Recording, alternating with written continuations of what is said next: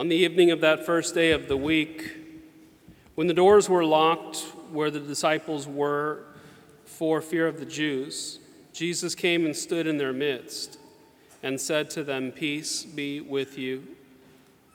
When he had said this, he showed them his hands and his side. The disciples rejoiced when they saw the Lord. Jesus said to them again, Peace be with you.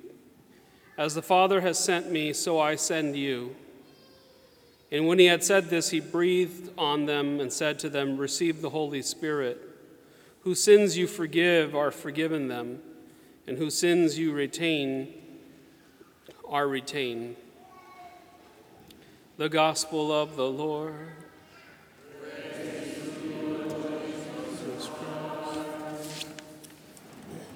Good morning, everyone. Today we celebrate the feast which makes today the birthday of the church, uh, Pentecost.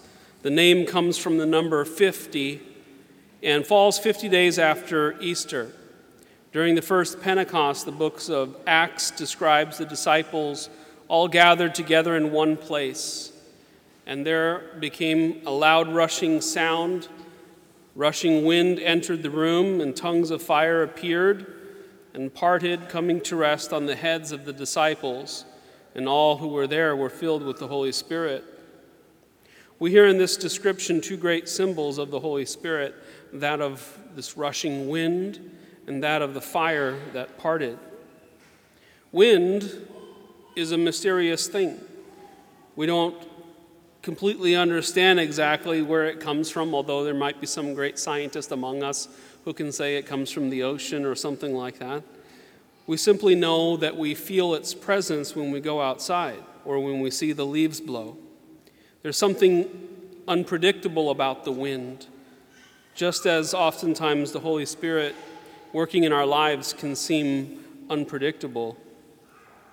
Just as we cannot control the wind, we cannot control the Holy Spirit either. When we give ourselves over to the Holy Spirit, we, we come under its control, so to speak. We lose ourselves, and the Holy Spirit works through us, and that can be a very good thing. In order for this to happen, we have to pray for the Holy Spirit to come upon us because God will never violate our free will and force the Holy Spirit on us. And so, if we want the Holy Spirit to move us, we have to ask the Holy Spirit to come to us. In the old Christian hymn, they used to sing Veni Sancte Spiritus, Come, Holy Spirit, an invitation of the Holy Spirit to come and enter the hearts of believers. And so it's essential that we must ask the Holy Spirit to come in and work through us. Wind can either be gentle or very powerful, or anything in between. We can see just how powerful wind can be when we experience a hurricane or a tornado. This is how the Holy Spirit can be. Sometimes the Holy Spirit is very gentle.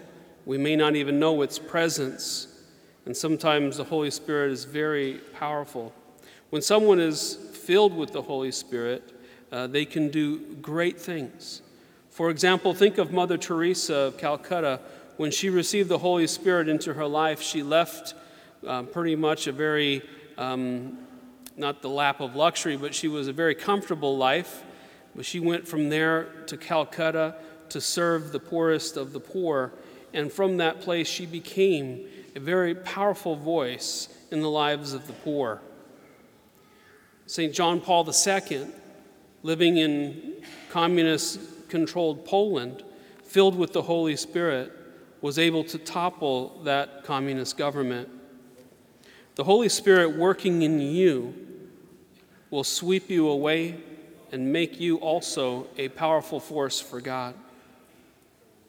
The Holy Spirit was also described as tongues of fire, and fire is something that's also power, powerful. We know to be careful around fire from the time when we are just little kids. Fire can be useful in a number of different ways. It can be used to prepare food to be eaten, it can heal, it can purify, it can give us warmth, and it can lighten our way.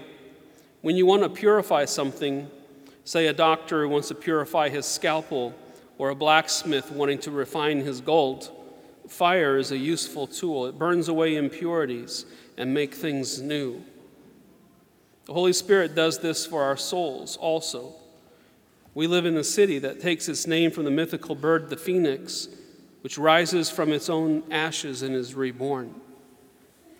When the Christian invites the Holy Spirit into their lives, they experience something that renews them, it leads them into the confessional. It wants to take away those things that are not from God.